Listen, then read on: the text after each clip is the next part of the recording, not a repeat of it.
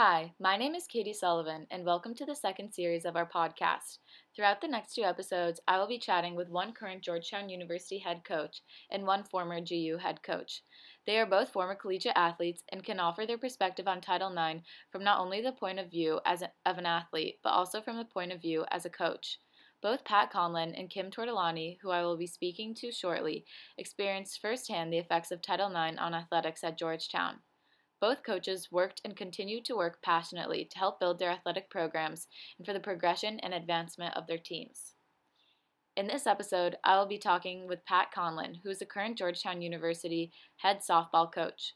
This is Coach Conlon's 16th season as a head coach at Georgetown and her 26th overall season as a collegiate softball coach. Coach Conlon shifted the direction of the softball team in 2006 from being a club sport at Georgetown to instead becoming a Division I program which participates in the Big East. She has coached several Hoyas who have made it to the Big East team and the Big East second team and set a program record of 26 wins in 2014. Coach Conlon has built the Georgetown University softball program from the ground up into what it is today. Thanks to Coach Conlon, Georgetown University has a fantastic softball program, and she cannot wait for more seasons to come with the Hoyas. Without further ado, here's Pat Conlon. I was born Patricia Conlon. Uh, my athletic name became Pat quickly. Um, I think when coaches and teammates are yelling your name, the shorter the better um, out on the field. So the only person who still calls me Patricia is my mother. Um, I was born and raised in Waterbury, Connecticut and uh, went to the University of Connecticut. Uh, played softball there. Had an excellent career. Um, uh, you know, I'm not sure how much you know about softball and those types of things, but um, I was a um, uh, an all I was on the All American team at UConn, and uh, my senior year we played in the Women's College World Series, which is equivalent to you know a, a basketball Final Four. Um, so um, you know, I went on to begin my coaching career kind of accidentally. Um, I um, I wanted to. I was getting my master's degree um, at Sacred Heart University, which is in Connecticut, and um, a friend of mine who was a coach at Fairfield University said, "Hey, would you like to come and work with my pitchers and earn a few thousand dollars?" So I said, "Ah, sure, let's do it. It'll pay for some gas money." I was still living at home, and um, that was probably the most work I've ever done for two thousand um, dollars.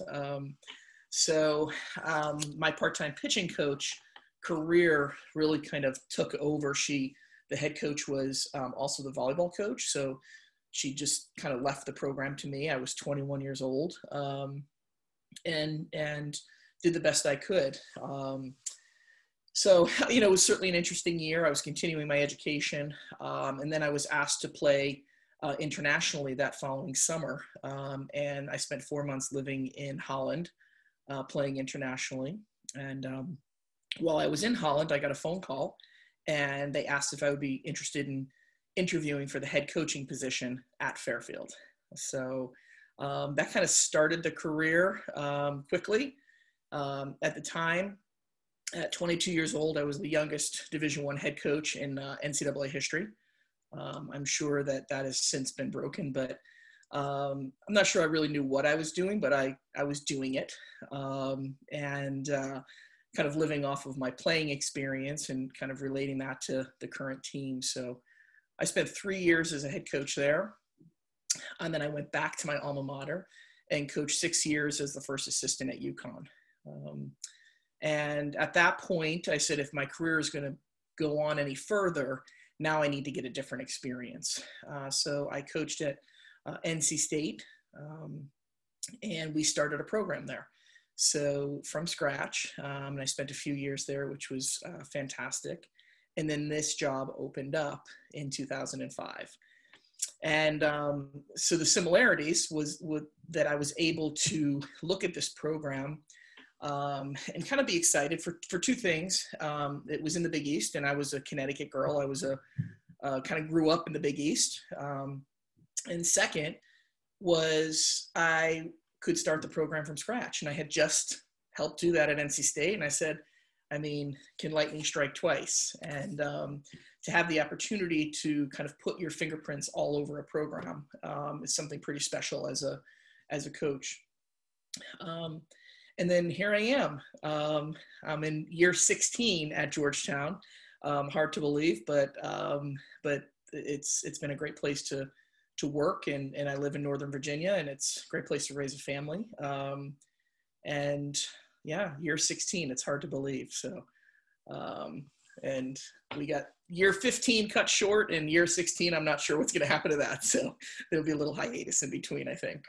So hopefully there will be a year 16 within the some some games here and there maybe. I'm hoping. Hopefully. i'm keeping my fingers crossed. But i'm really interested in knowing actually did you see any differences between playing in holland and playing in the united states or what was that experience like for you? Absolutely. Um, you know first of all you know they say uh, you need to go to europe to find yourself. I completely agree. Um, it was an amazing amazing four months um, and I would encourage, and I've encouraged some of my players now to, if they have an opportunity to to go and play internationally, to do it. Um, that your career will wait for you a few months, and um, but the um, the intensity of the sport is very different. So, you know, I was coming off of, you know, you know, being a top player at a top program and going to the World Series and practicing six days a week and three hours a day and lifting and doing all this stuff and and and and they practiced um, maybe once a week. Um, it was more social time than it was a practice. Um, you know, they'd play on a Tuesday and a Saturday, and um, it was more of a social opportunity than than the level of intensity. But we competed and we had a great time. But um, the coach who I was playing for, who recruited me, um, was also a phys ed instructor for for his local school, and he understood what I needed to do to be at the top of my game. So um, every day at lunch, I would go and and he'd catch a workout for me, and separately, knowing that he couldn't ask his team to practice every day the way we do in America. Uh, so so, but but the the the experience, the people. Um, just uh, just a, an, it was an amazing amazing experience and the softball was just a, really a small part of it but it was um, and it's been fun you know we've we've i've since gone back a few times and my friends that i've met there have come here and just it's it was a definitely a worthwhile life-changing experience for me. So i'm hearing i need to go to europe soon to yes. yes yes yes. Absolutely. um, and make sure you hit Amsterdam at least for a night. So that'll that's yeah.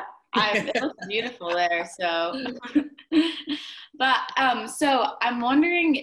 I mean, you kind of you were an athlete in high school and college, and then being a coach. And so, have you seen a, development of Title IX kind of in or equality among um, female and male athletes being developed over time, or how have you seen that um, progress, if at all?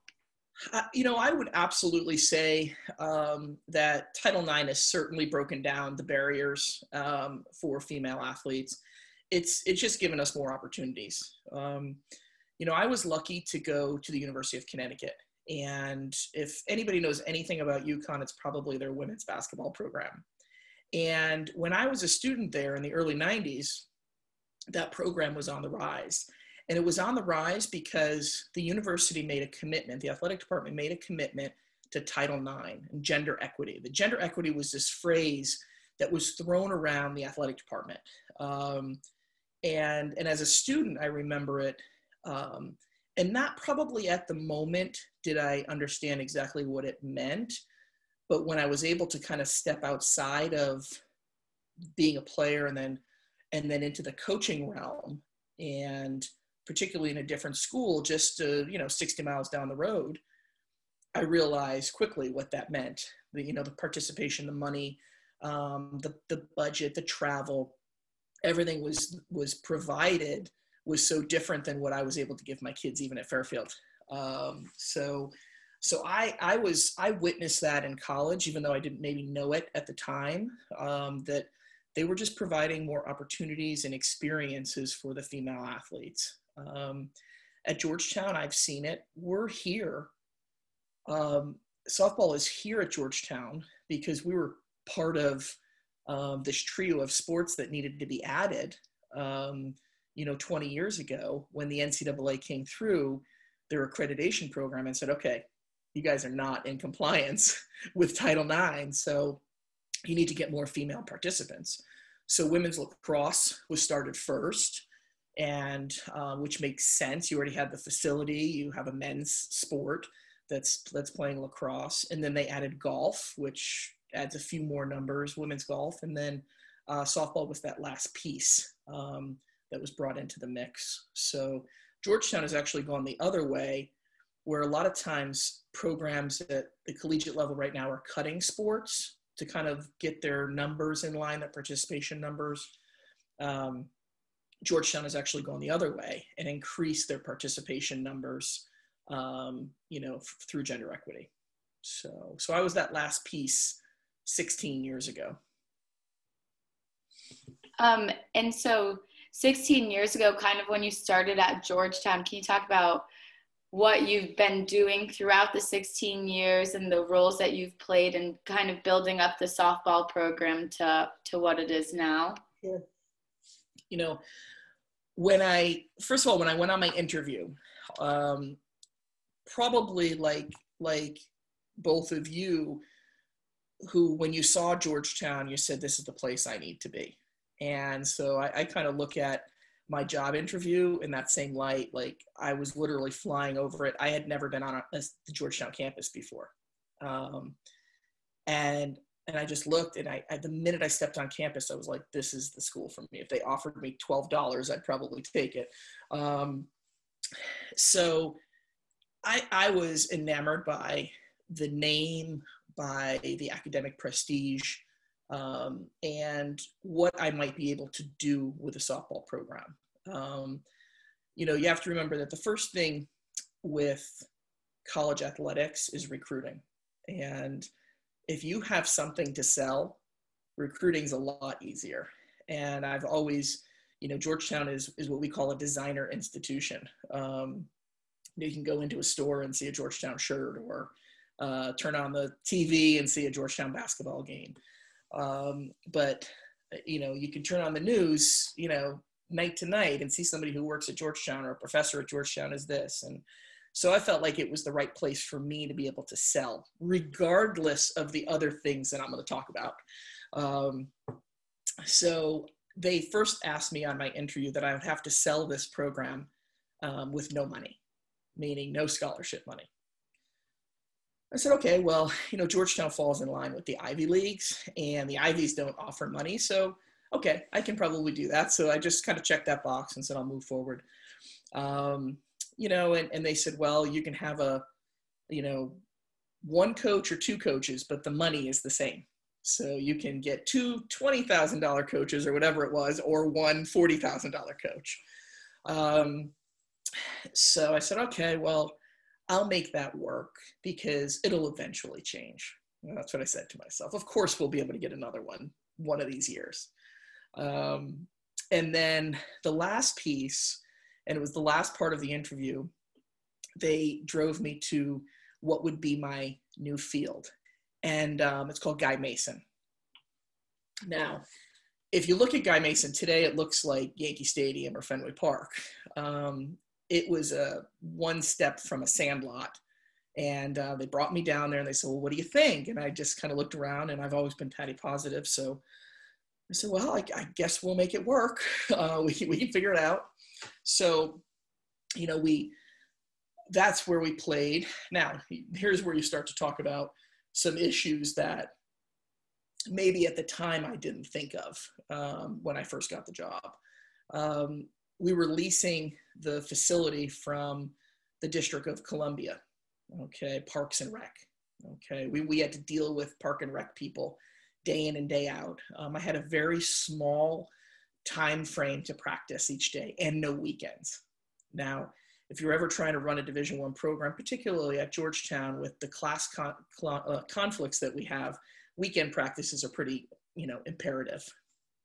Um, and the money, we started to put some money into the field, except the more money we put in and the nicer the field became, and I use that term very loosely when I say nicer, um, the more usage it received from people in the neighborhood, other leagues, adult softball, and so on. So all the work that we were doing to maintain what we were trying to, to, to play on a division one softball field was uh, unfortunately destroyed um, most evenings when adult softball and little league and you name it came through there.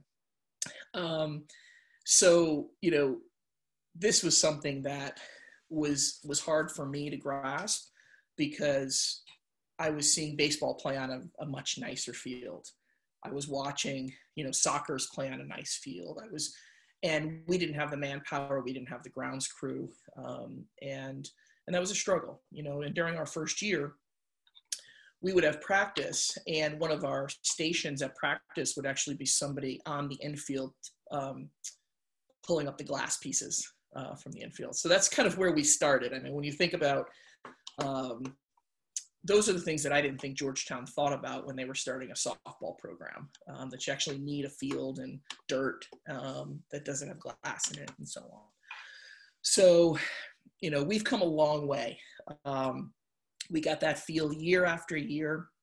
I put the manpower in. My kids, I would bring rakes and weed whackers and you know our own Georgetown kids, some of them who never picked up a rake before in their life, um, were were raking that field, uh, pulling weeds, getting the doing their part to get the field ready. Um, every day before practice, we had to groom our field, um, fill in the holes, things like that, and those are all the things that don't that kind of are the unseen, the or behind the scenes aspect of of playing softball at Georgetown. Um, we continued improvements on the field, um, and um, about four years ago, uh, about four and a half years ago, I realized that I just couldn't do it anymore. Um, I was preparing my field more than I was preparing my team, uh, whether it was before practice or games. Um, so we've now uh, since moved to the Washington Nationals Youth Academy, which is not ideal because Wisconsin Avenue is kind of Georgetown-ish. Like it's it's a it's a great place to be. It's right next to that Naval Observatory. It's um, it's got Georgetown written all over it. Um, the Washington Nationals Youth Academy is in Southeast DC. Um, we have to drive 10 miles to get there. It's not in the best neighborhood. Um, However, we now play on an all turf field. We don't have to provide maintenance for it.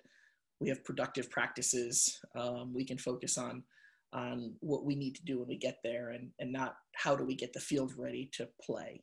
Um, so, you know, those were things that I fought for for many many years. That that how are we supposed to run a Division One program if our grass isn't cut, if our there's holes in the infield, if you know, it, just things like that. Um, rats, you know, we've seen rats at evening practices. Like, how are we supposed to do that? And um, we just didn't have the manpower. You know, Georgetown doesn't have a lot of.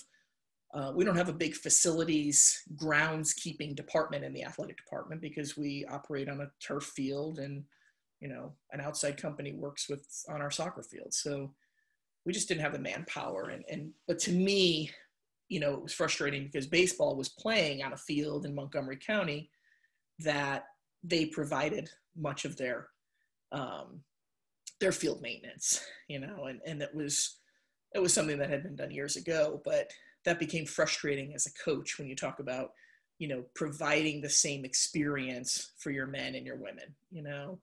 Um, so anyway, that was really a long story on our field, but that was the first initial thing that I, I definitely believe Georgetown didn't know what they were getting into when they said, let's start a softball program. No, that's very interesting. And uh, kudos to you for really, I mean, literally building it from the ground up.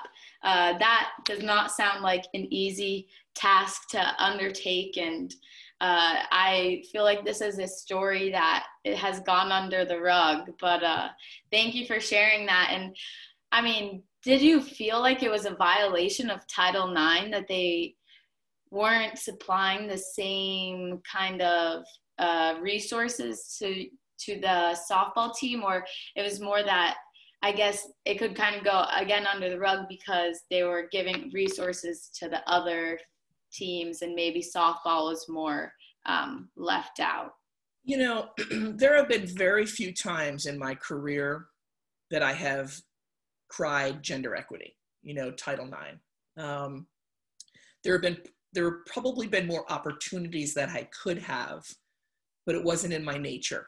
Um, I'm a problem solver. Um, I'm patty positive. I believe that I can fix whatever is out there, that I'll do more work. Um, but it, it, it, I think I rationalized it by looking at Georgetown and saying, okay, listen, our, our resources are thin. We have 29 sports at Georgetown. We, how do we have 29 sports? I don't know, but we do. And we just don't have the manpower. It's not that they're saying to me, we don't want to do it.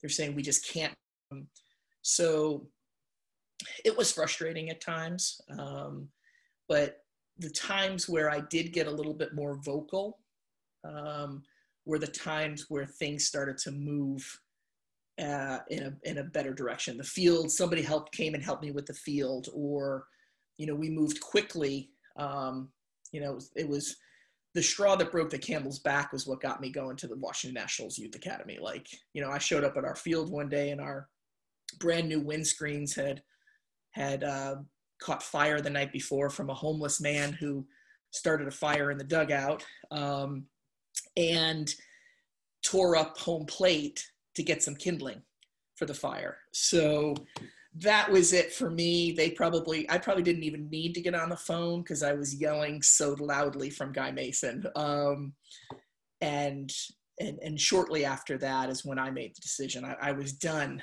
with with those worries. I wanted to I wanted to put my energy into my student athletes. I didn't want to put it into a field and the homeless people and and all that was great while early on, but I think I was I was running um, my patience was running thin, I guess, and um, and that's when we moved over to to Nats. So there were some, uh, there's obviously other things with the travel over there and, but it's been a really smooth transition and, and it's been a lot easier on my program. And I wish I did it earlier, honestly. Um, so like I said, I think I just rationalized it that we just didn't have the resources. We didn't have the money. Um, trying to find a softball field in DC or, or a plot of land to build on. Um, it's just it's not existent and and i knew that coming to georgetown. So i couldn't full well turn around a few years later and be like hey where's my softball field? You know when they when they showed me what you know i was going to have. So i think that that was you know my a little bit of my pride um, getting in the way. But um, overall um, i just always think of myself as a problem solver and you know, and I guess maybe solving that problem was going to Nats Academy uh, to play. And so you mentioned with the fields, like the baseball team, you know, they had kind of better practicing facilities than the softball um, team. And I was wondering if you saw any other discrepancies kind of between the way that the baseball team perhaps was treated in comparison to the softball team. You know, I, I wouldn't say I wouldn't say that that I saw that. Um, I think there's one instance. You know, first of all, you, you have to remember we're, we're an outdoor sport, and we didn't really have outdoor facilities to or indoor facilities to practice in. Um, so, shortly after um, I arrived, uh, Pete Wilk, who who actually just resigned this past summer, um, help fundraise to build the outdoor cages that are sitting on top of Yates right now.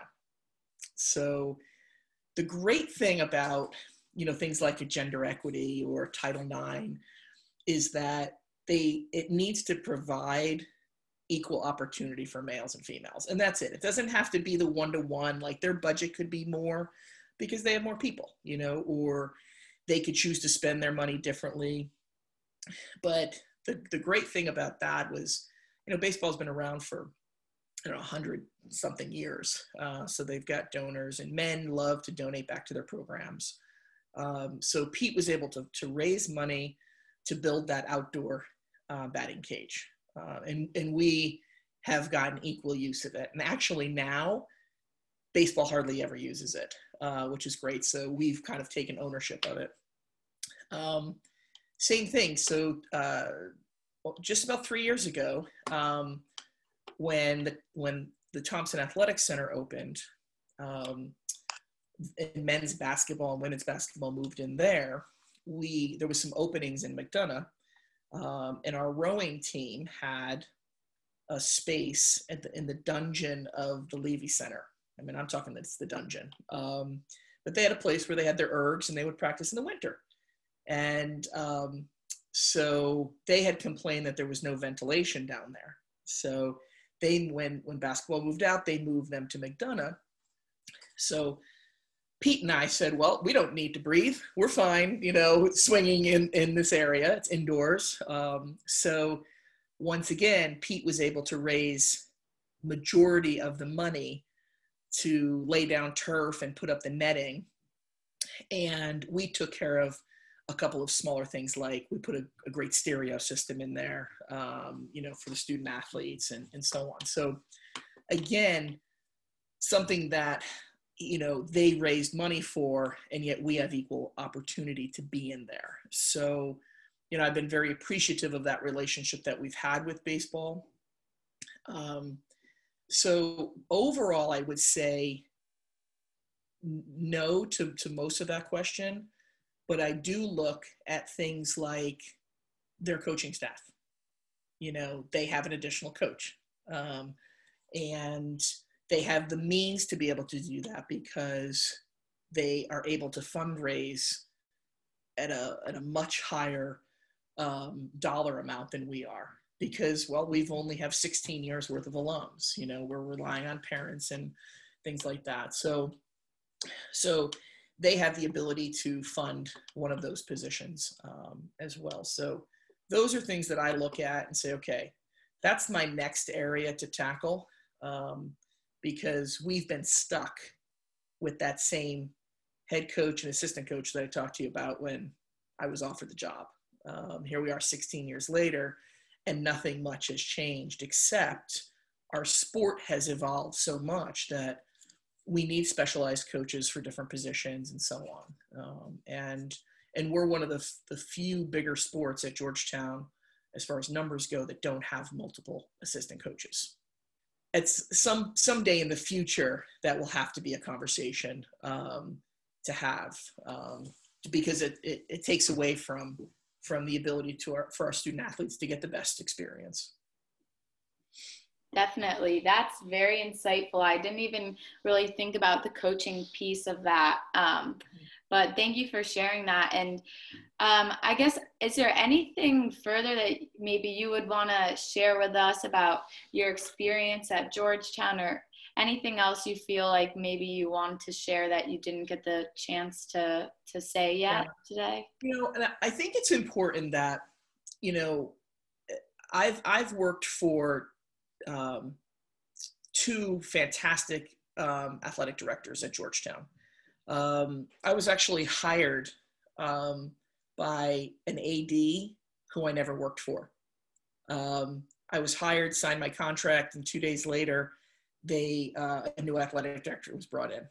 So, and that ended up being um, probably the best thing that could have happened to me in my career, because they brought in a man named Bernard Muir, um, who was coming from Notre Dame, and he was a huge softball fan. So he believed that softball could thrive at Georgetown um, because he saw it happen at Notre Dame. And um, so he was the first to say, this is crazy. You need more scholarship money. So it was small increments. It was another, it st- first started with one and then it went to two and then it went to two and a half and it, it and it slowly crept up. And, and he left after four years and, and he's the one who helped put that money into Guy Mason for me, um, increased our budget um, so we could travel the way we wanted to travel. And interestingly enough, when I started, we were an independent program. So we had no affiliation to a conference, and we weren't going to because we didn't, you have to offer um, a certain scholarship dollar to belong to the conference. And we came up with a plan to kind of add our scholarship and the financial aid that we get from Georgetown um, into one package and petition the Big East to let us in. So, um, and they did, and, and, it's been wonderful since then. But, but he, um, but he was the one who did that. So, so despite having some limited resources in other areas, I always felt like I had tremendous support. Um, and then when Bernard left, and Bernard is now the AD at Stanford, so he was on the fast track. Um, and now Lee Reed, who's been there, gosh, I think Lee's probably been there 10 years now. He he has felt the same way. He has done so much for our athletic department. So it's not just about giving things to certain sports. He's developed an athletic department that kind of has this this umbrella over all of our student athletes. So, you know, we have more strength and conditioning coaches and sports performance. We have a leadership program. You know, we have um, a full time nutritionist right now, a full time mental health uh, counselor. And those are all pieces that, to me, allow programs across our athletic department to have a level of equality. You know our tiers you know our men's soccer team is always going to be our men's soccer team. You know they're going to get whatever they want but you know in our basketball programs and i don't need i don't need that. I but i want the same access to academic support and you know and things like that. So we are um and, and he's done that and i've been really appreciative as a coach. Um to doing those things and and as we've moved along our equipment budget has has has increased. Um, you know, our travel budget has increased. Our per diem has increased. I mean, you know, we've we we we get to I get to schedule games where I want to go and play, um, and and they provide the resources to be able to do that. So, while we may not have the best facility, um, I always say nobody's choosing Georgetown over a softball stadium. If you are, you're crazy. Um, you know and and i would say at this point the only thing that is not on track with what everybody else and almost everybody else in our athletic department has at least the bigger the teams um, is our locker room and um, and that's that's been a, a, disappointing piece and we're working towards um, raising some money and, and trying to, to do that because all of the other sports baseball you know got the men's basketball locker room when they moved out you know the tac you know, took care of certain sports. Cooper Field is taking care of field hockey and football now. So we're kind of that last team that is still operating out of something from the late 60s, you know, early 60s, something like that. And has, and trust me, it's, it's not a place that you want to spend a lot of time. So, you know, to me, when you talk about gender equity in Title IX, that opportunity to to come together with your team in a in a safe place in your locker room to prepare for your game that's not on par. That is not on par across the board and and they know that. They know that. We've had discussions about it. It's something that i that you know maybe before your time at georgetown is over you know that you'll know a softball player who's in a nice locker room um, but you know like i said I, I think that you know the Georgetown um, over these these 16 years that I've been here and the commitment they've made to their programs. It, it's it's made the the Title IX piece or the gender equity has made our teams more competitive across the board. Where when I got here, it was just men's basketball, and it was just men's lacrosse. Those were the two sports and by providing those equal opportunities for all the student athletes, I mean, look at our soccer programs. I mean, they were they were not good when I got here, um, and and they are you know Final Four programs. Um, you know, our women's lacrosse program, you know, is our golfs, um, tennis, everything has been elevated because of the commitment from our athletic department and our university to, to, to provide those equal opportunities and making sure that every student athlete is feeling valued um, and has the same opportunity, that it's made all of us much stronger rather than just kind of being top heavy. And um, and and that's what it was. And and and listen, you know, you know, I look at something like um, you know men's basketball. You know, now women's basketball is, you know, I'm not know sure if you've ever been inside the Thompson Athletic Center, but they have, you know, this this is to me is a great example of of Title IX because they each have their own practice gym, and they each have the same amount of offices, and their head coach office looks the same, and they have conference rooms and they have strength. Like every single thing about their program it's like a mirror image, and um, and and Title IX and and and those opportunities have have made that happen because for so long basketball was king everywhere, and then you'd have women's basketball, you know, also playing over here. Um, so, you know, I I just I see that, you know, what they've done across the board is just, you know, um, I, I never feel I never feel slighted um, at Georgetown, and um, you know, I think a lot of people around me will say, gosh, I can't believe you don't have a facility or you don't have this or you don't have that. And I said, well, maybe not, but I have this and I have that and I have this and I have Georgetown. Um, and all of you can't say that. So, um, so yeah, I, I definitely like think that the benefits and the participation piece are, are really, really important, um, you know, throughout, throughout their, our athletic department. That's great to hear that. You know, it's not everything is pretty equitable equitable across the board at Georgetown and hopefully those locker rooms will be built before our time is over at Georgetown. Thank you again to Coach Pat Conlon for sitting down with us and sharing her story about the softball program and Title IX at Georgetown. It goes without saying that Coach Conlon is an unsung hero of Georgetown due to all that she has done with building the softball program from the ground up. Thank you again for, to Coach Conlon for sharing her story. Make sure to tune in to the next episode with former Georgetown head field hockey and lacrosse coach Kim Tortolani. Thank you.